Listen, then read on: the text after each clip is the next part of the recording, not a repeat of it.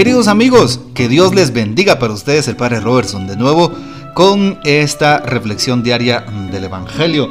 Hoy estamos a jueves, jueves 20 de mayo, jueves eucarístico y sacerdotal. Hoy les invito a pedir algo a Jesús. Señor, aumenta nuestra fe. Creo Señor, pero aumenta mi fe. Y segundo, orar por las vocaciones y los sacerdotes. Por eso jueves eucarístico y sacerdotal. El Evangelio que tomamos hoy está eh, puesto en San Juan capítulo 17 versículos del 20 al 26. En aquel tiempo Jesús levantó los ojos al cielo y dijo, Padre, no solo te pido por mis discípulos, sino también por los que van a creer en mí por la palabra de ellos, para que todos sean uno como tu Padre en mí y yo en ti somos uno a fin de que sean uno en nosotros y el mundo crea que tú me has enviado. Yo les he dado la gloria que tú me diste, para que sean uno como nosotros somos uno, yo en ellos y tú en mí, para que su unidad sea perfecta, y así el mundo conozca que tú me has enviado y que los amas como me amas a mí. Padre, quiero que donde yo esté estén también conmigo los que me has dado, para que contemplen mi gloria la que me diste, porque me has amado desde antes de la creación del mundo.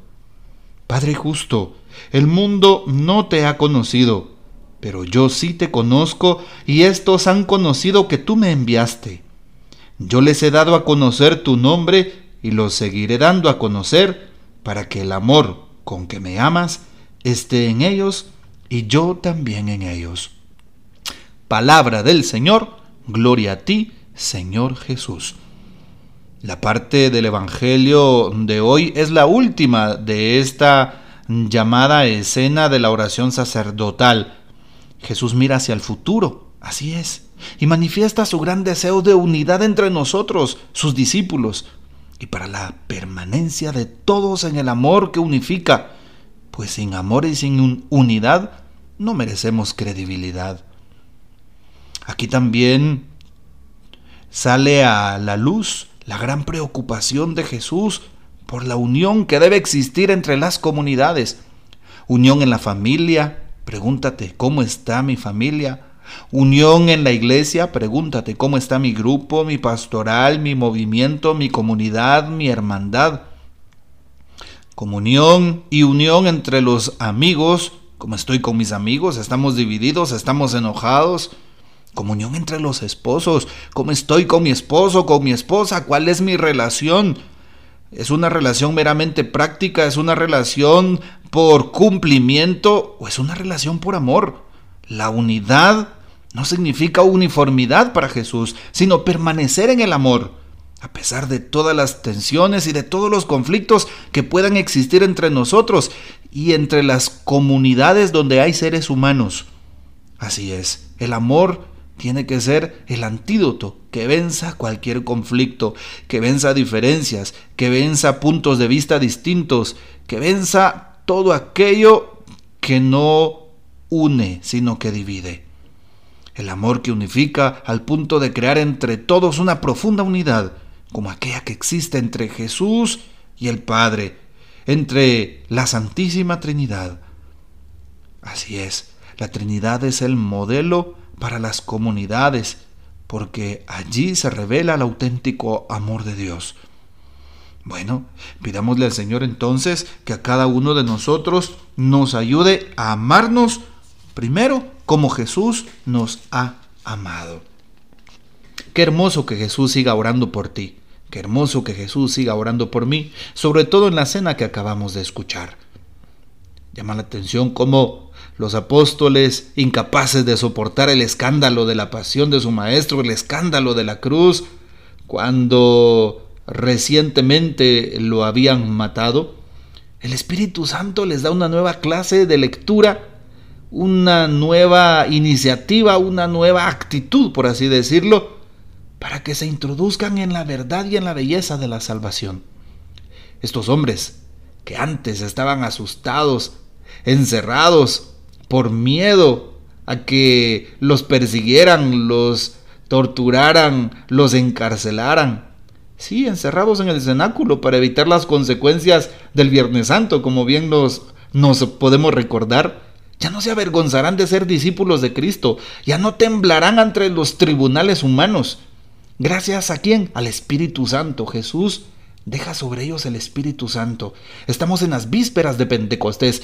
Pide al Espíritu Santo que te renueve. Porque aquellos hombres comprendieron toda la verdad. Es decir, que la muerte de Jesús no es su derrota. La muerte de Jesús no es el final, sino la expresión suprema del amor de Dios. Amor que en la resurrección vence a la muerte. Amor que vence al pecado.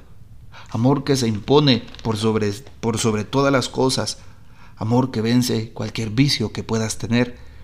Amor que vence cualquier tristeza, cualquier dolor delante de un ser querido que se acaba de ir. Amor que te abraza, que te inunda y que te consuela. Ese es el amor de Dios.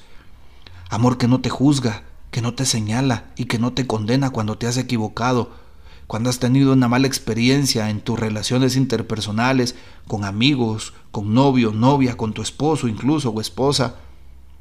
Amor que no tiene límites, amor que se da de verdad y que perdona cuando aquella persona regresa con un sincero corazón arrepentido. Ese es el amor de Dios, ese es el amor de Jesús. Esa es la fuerza de la fe, esa es la fuerza del Espíritu Santo que cambia el mundo. Por eso decía el texto de ayer, seremos incómodos para el mundo de hoy, pues si vivimos desde el amor, vamos a gritar por las azoteas la verdad ante las mentiras de la sociedad. Vamos a gritar que viva la vida ante la cultura de la muerte que nos presenta la sociedad. Vamos a gritar, soy pionero de la paz delante de tantas maldades y violencias que el mundo de hoy propone e impone. Si no ve las guerras, mira por ejemplo Jerusalén y Palestina en la franja de Gaza actualmente. Mira los problemas políticos y sociales en Colombia. Hoy entonces Jesús nos llena de su amor para que podamos ser como Él y el Padre. Esta es la oración que Jesús hace sobre nosotros. Padre, que sean unos, pero que sean uno en el amor. Sigamos conociendo a Jesús desde el amor que nos tiene, sigamos practicando el amor y dando a conocer al Padre a través de la vivencia de nuestra fe, de nuestros carismas, y que no te dé vergüenza proclamarte católico, proclamarte cristiano y anunciar que Cristo está vivo. Aleluya, aleluya. Que el Señor te bendiga. Nuestra Madre Santísima te guarde con su manto maternal y goces de la fiel custodia de San José. Hasta mañana.